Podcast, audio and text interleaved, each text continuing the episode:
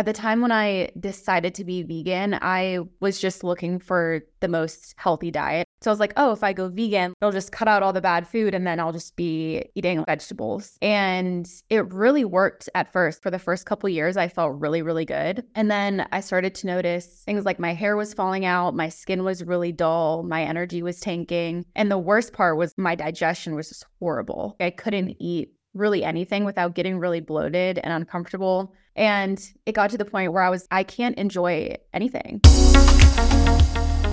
Welcome to the Holistically Healthy podcast, where I, Sydona Tregoning, nutritional therapy practitioner and NASM certified trainer, bust health myths and teach you how to become the healthiest, most confident version of you. Hello, everyone, and welcome back to the Holistically Healthy podcast. Today, I'm super excited because I have a guest on that I have been low key fangirling over for a little while now because I just feel like everything she posts, I align with so, so much. And I'm very excited to have her on. And we're going to be talking about some health myths that her and I definitely can relate on that are just totally crazy. And so we want to save you from the craziness of the health space. Now, without further ado, I'd love to introduce her. So her name is Grace. And Grace, can you just give the listeners a little bit of like a rundown on who you are and what you do? Yeah. So I am a holistic nutritionist and I specialize in hormones and gut health. That's because I think, like most women now, I've been through my own hormonal and gut health journey. And I think there's just so much to be learned, especially in our society now with the foods we eat and the medications we're recommended and birth control and everything else. I feel like people are getting really sick and confused with all this conflicting information. So I like to really bust those myths and just get down to the facts and help bring clarity to people. Yeah, I feel like like we were talking about before we started recording, there I feel like you and I like to simplify health because there are so many marketing tactics out there and so many money hungry people that they're always looking to try and sell people on the next best thing.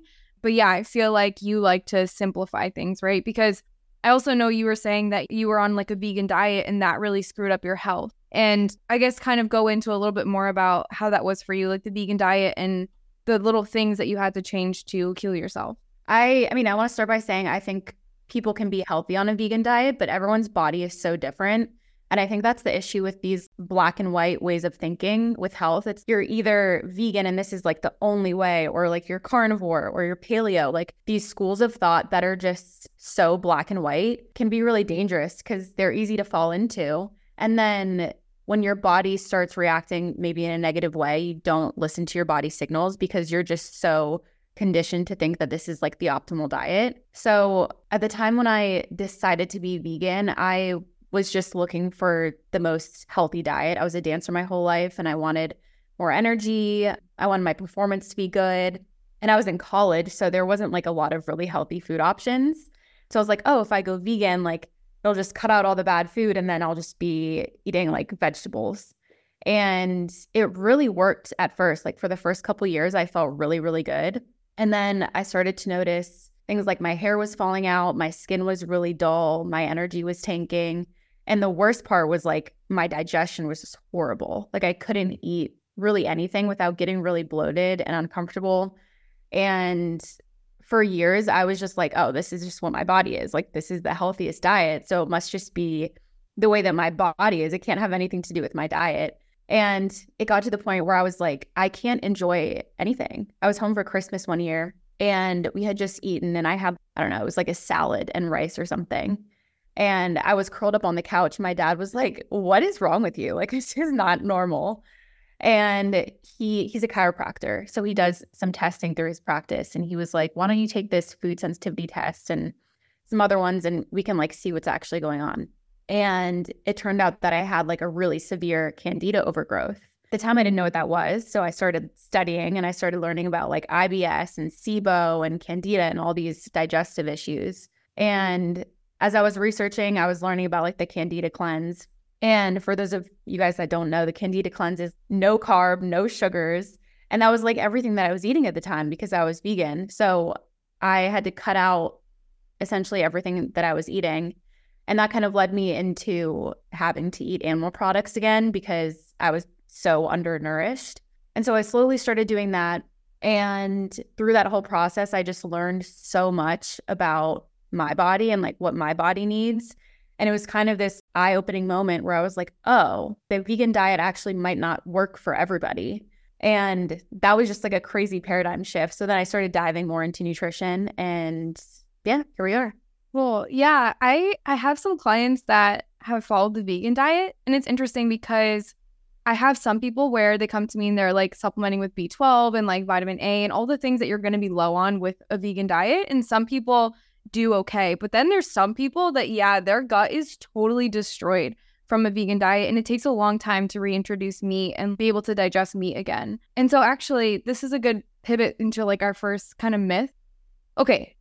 What diet is the best diet? Yeah, I think it falls somewhere in between vegan and carnivore, right? Like I think it's a little bit of everything. I mean, if you look at how we used to eat ancestrally, like it depended where you were in the world people that lived in the Arctic tundra weren't foraging for berries and vegetables because there wasn't there. So they were hunting for animals. But then people that lived, you know, like in the tropical climates, they were probably just eating a bunch of fruit and they were healthier than both parties were healthier than we are today, you know? So I think the healthiest diet is unprocessed whole foods. And I think the details of how many carbs you need, how much meat you should be eating, how many vegetables you need or like what types of vegetables. That's going to be very specific to the individual. And I think people don't want to go through the process of like figuring what that is for themselves. So then they end up trying to like model their diet after these crazy, specific, and rigid schools of thought. And I think that's where a lot of the problem lies. Definitely.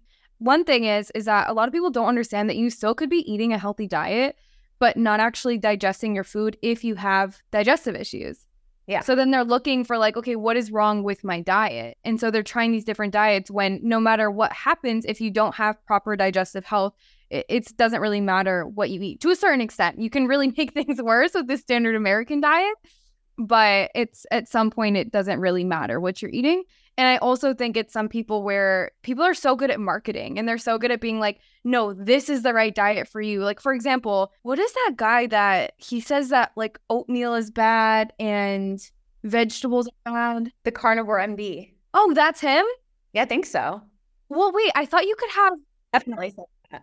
Yeah, I don't know, but but it's kind of like there's good and bad to literally everything in life and i feel like p- people play on like the bad side of it when in reality fruits and vegetables are one of the best ways to feed your gut bacteria. Like we need them to feed our gut bacteria. Yeah for sure. That's why the nutrition space is so wild and the fitness space too because you could literally google why are vegetables bad and you'll get a million articles or why are vegetables good a million articles and the same thing for literally everything out there. So it's just too much information and it confuses people. But to your point, yeah, like if you have poor digestion, it doesn't matter what you're eating. Like you're not going to be absorbing and using the nutrients. So that's why gut health is so important and like healing the body as a whole. And then, you know, figuring out the little tiny details after the fact. Exactly. A lot of people focus on the little tiny details like the supplements and stuff like that. So crazy.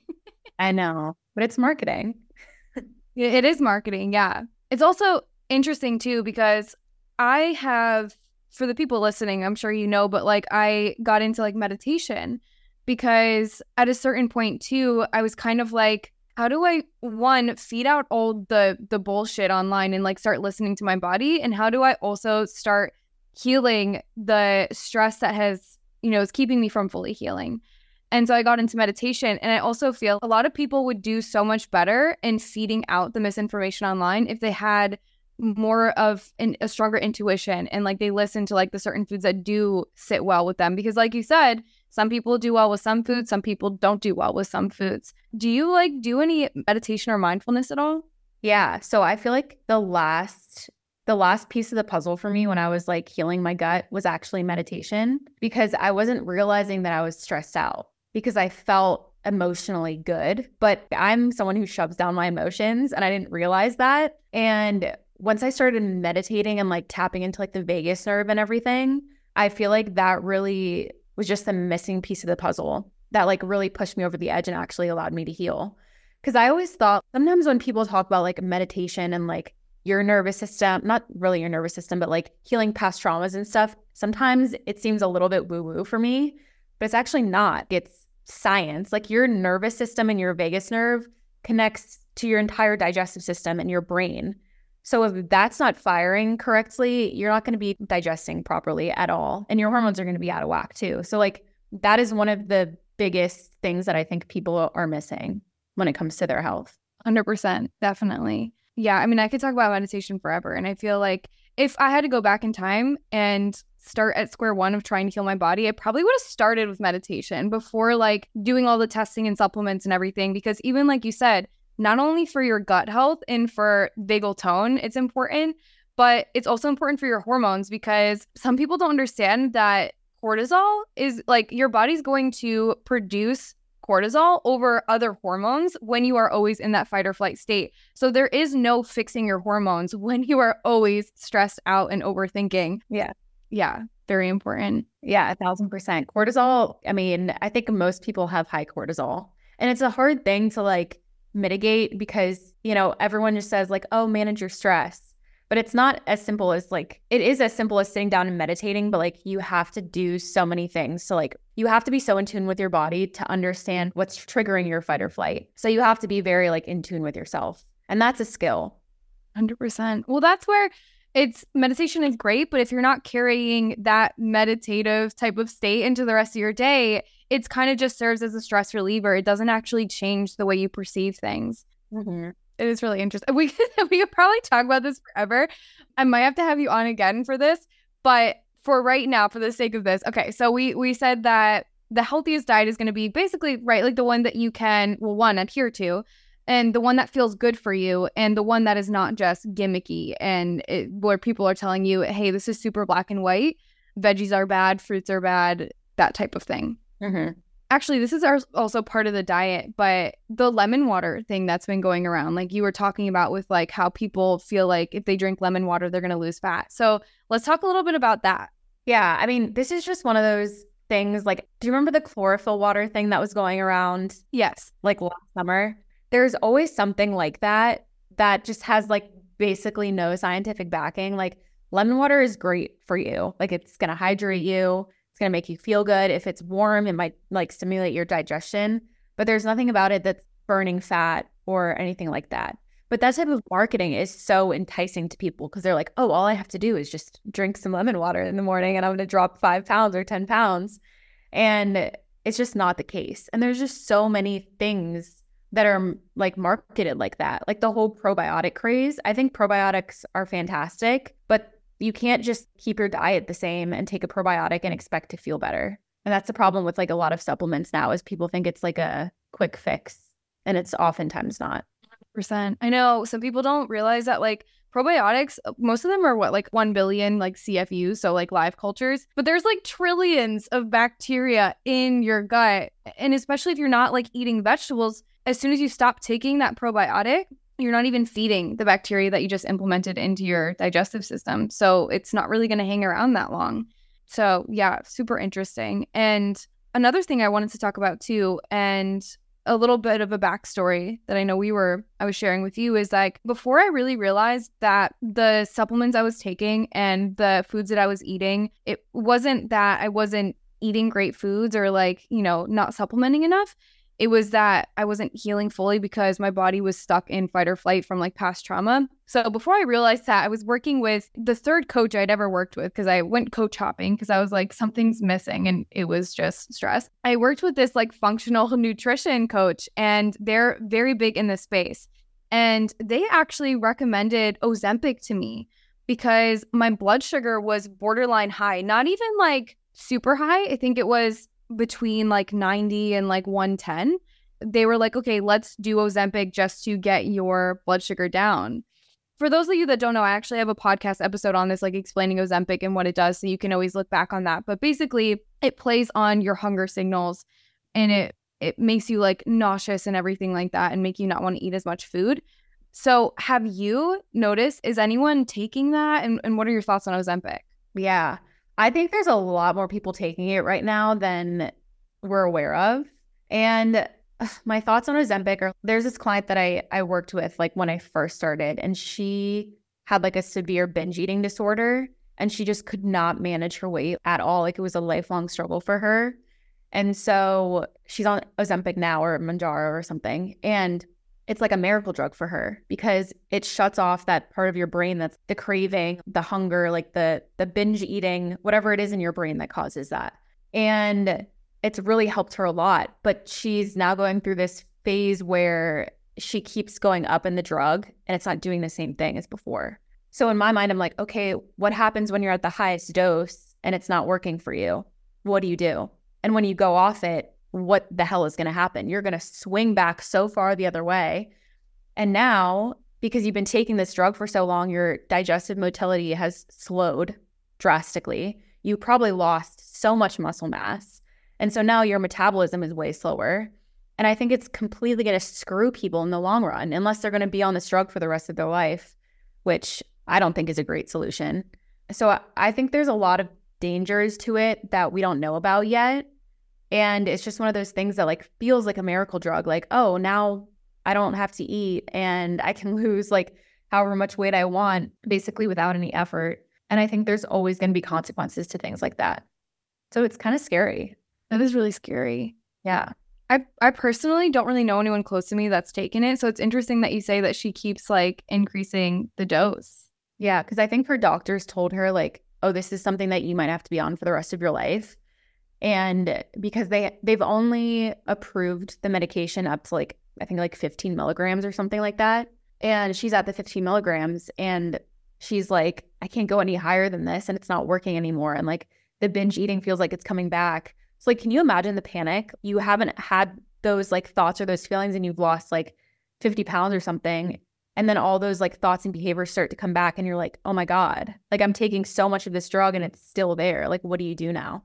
It's really scary for people. That is really scary. No, that's so scary because that's like, I don't know if this has happened to you, but I had such bad anxiety and panic attacks before that it's taken me a long time, even through meditation, to be like, okay, if I'm feeling a little bit anxious today about something, it doesn't mean I'm going to go back to my old panic attack anxiety ways. Yeah. And that alone is anxiety because you're like, I don't want to regress. So that is, that's really scary. And I know that with Ozempic, they've seen like a lot of people have like slower motility, constipation, or like gastritis. Do you have you been in touch with her? Do you know if she's had any of those symptoms? She's definitely had constipation, which I think she like expected and knew that was going to mm-hmm. happen.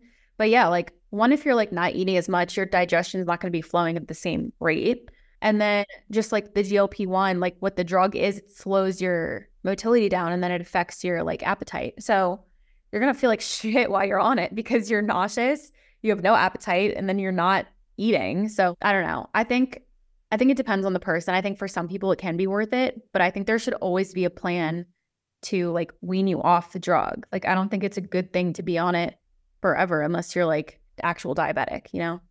Yeah. But even then. I know. Yeah. So I'm curious because I I go back and forth.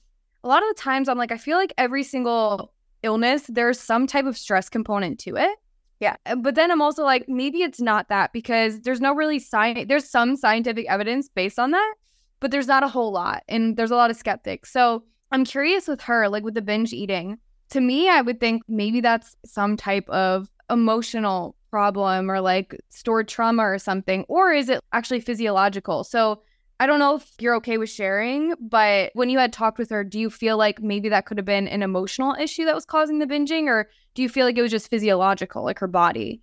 Yeah. She is aware that it's emotional. Like she went through some stuff when she was younger, and she's connected the binge eating to that trauma because she's been overweight her whole life. So it's been like a lifelong struggle for her. But I do think, I think for most people, if they have binge eating disorder, it's probably stems from something emotional, but over time it becomes a physiological habit. Yeah. And it's just how your brain copes. So then every time you do it, it gets wired and wired into your brain.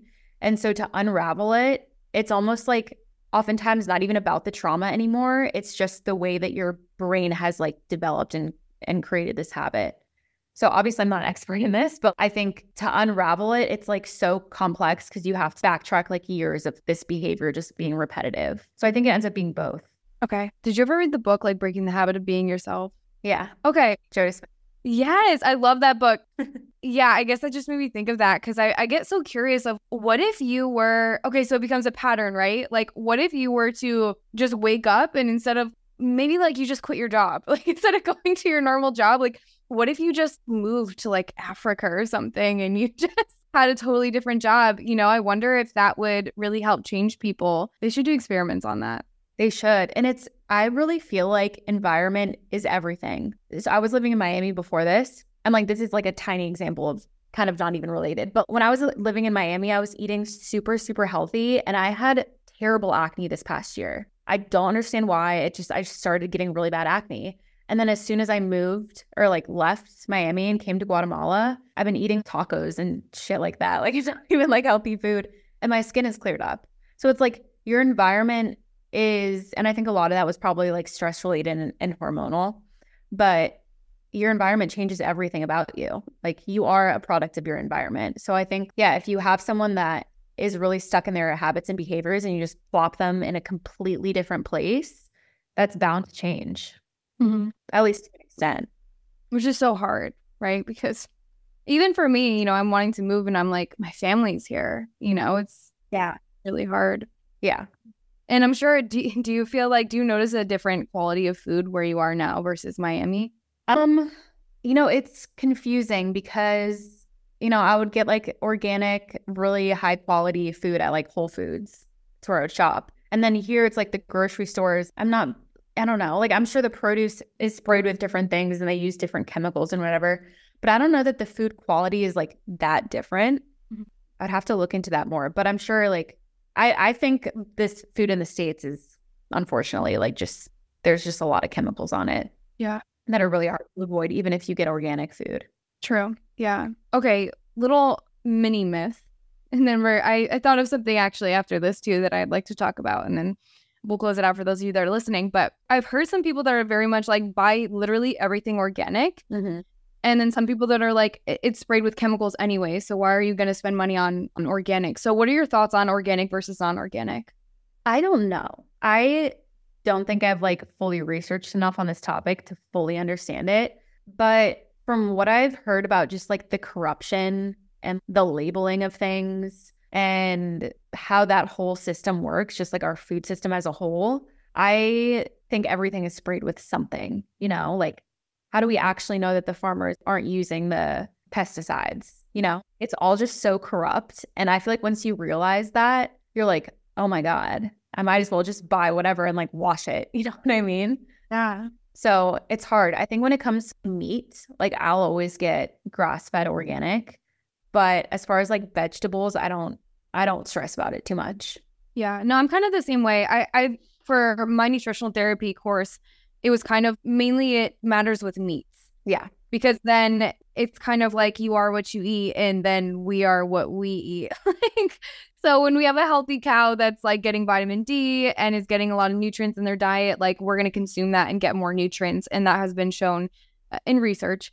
But I mean, for the produce, yeah, I don't know if it matters too much, except for like, I'm sure we've all heard like the clean 15, the dirty 30. Like, I'm sure there are some things that are sprayed more heavily than others. Yeah. And then, and then I guess it is like the glyphosate, right? Like, if they are actually not spraying with glyphosate for the non organic, then that does help a little bit, but it's still sprayed with some stuff.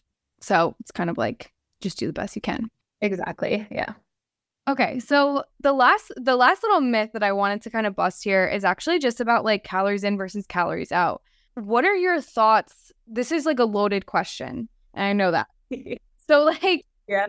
For someone, okay, let's let's say for someone that's listening and they're like, you know, they want to be healthier, but they also feel like, because I've definitely been there, where they feel like they're getting healthier, they're doing healthier things, eating healthier food, but they still have like some, maybe some stubborn belly fat. And they're like, okay, should I go on a super low calorie diet? Like, does calories in versus calories out really matter? What would you say to that person? I mean, we can't deny the fact that it does matter to some extent. But I think what matters more, especially for women, is your hormones. And I think when you're trying to lose weight, you have to look at it like in the long game. Because if you go on like a crash diet, your metabolism is going to slow way down. You're going to lose muscle mass. And nobody wants that. So it's going to help you in the long run. So I think looking at it I mean, doing like a slight calorie deficit over a long period of time, I think would be the best way to to approach that. But slight, and you have to make sure your hormones are balanced because you don't want your thyroid going out of whack. So yeah, I mean, it's a loaded question. I think it, it depends on the individual and also depends on your starting point. Because if you're eating a diet that's like super processed and just like not good, if you switch to whole foods, you're probably going to lose weight immediately. But if you're already eating like super, super clean and your calories are already low, you have to work on building your metabolism back up to a place that's healthy. And then you can kind of go from there. So I think it depends on your starting point. Yeah, I think I think like what you said too with building your metabolism is really important because Eh, technically, like if you were, let's say you're eating a thousand calories is just super low. Like if you drop to 800, okay, maybe you'll lose another pound, but then you're also losing muscle. Yeah.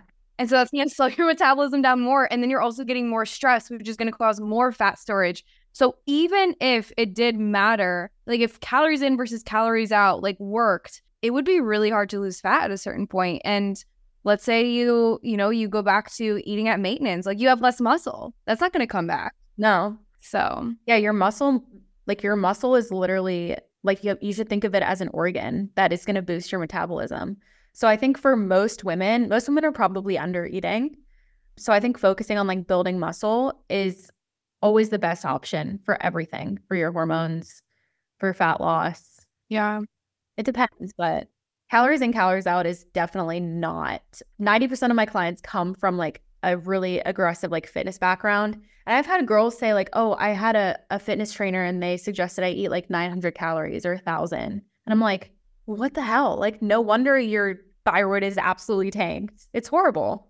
It is horrible. And that goes back to the stress too. Like even when so when we are talking about high cortisol, that doesn't even mean you're just like have trauma or your job sucks and you're stressed about it. That also means like, hey, you've been eating super low calorie for a really long time. So yeah, it is really interesting. And did you did you hear about the study about like the fecal transplant with mice and how they put bacteria from other I think a skinny human into a fat mouse and like the mouse actually like lost weight. Yeah. Or some it's something like that. I'm sure if you guys googled it you'd find it. Or do you know exactly what it was? Yeah, I think it was they I think it was they made a, a mouse obese or something and then I don't know. It was something like that. It was it was the the mice's microbiome though, but they I think it was they put the obese mouse's microbiome into the skinny mouse and the skinny mouse got fat. I'm sure there's different studies that they've done on that, but yeah, it shows that your microbiome literally can dictate your your weight. Yeah. Crazy. That is crazy. Yeah, that's what I'm saying too cuz that's another thing is like you also extract more calories with like the certain bacteria. They also did that with like people with I think it was like ulcerative colitis. Yeah. They transplanted that bacteria into a ri- uh, a rice a mouse and it got ulcerative colitis. Like it's so crazy. So crazy. The microbiome is wild. And it's crazy that we've only like scratched the surface of the science on that. Like I can't imagine in like 10 years what we'll know. I know. Yeah. It is interesting. They're talking about like actually creating little capsules with like dehydrated poop oh. and like taking that almost as like a probiotic because I guess like the our bacteria, like some of the species are like dying off, like almost animals in the planet because of like our soil quality and food quality and all of that. So anyways, we might be ingesting poop in the future. So this is this is why you should have good poop now because people might actually want to buy your poop. True. Profitable. Yeah. So okay. Well, uh, do you have anything else to say about the calories in versus calories out? Yeah, like your your metabolism and your hormones are king when it comes to that. Yeah. Sure that's good. Totally agree. Okay, cool. Well, this was a lot of fun. Yeah. So yeah, thanks for coming on. And so, if people would like to see your content, where would they find you? Instagram underscore graceful wellness. And then the rest of my links should be in the link in my bio. Okay, perfect. All right. Well, I hope to have you on again. Maybe we'll talk about meditation. Yeah. But yeah, thank you guys for listening, and I will catch you on the next one. Thank you. Thanks again for listening to the Holistically Healthy podcast. If you want more information or immediate help, head to www.holdnothingback.net and apply for coaching.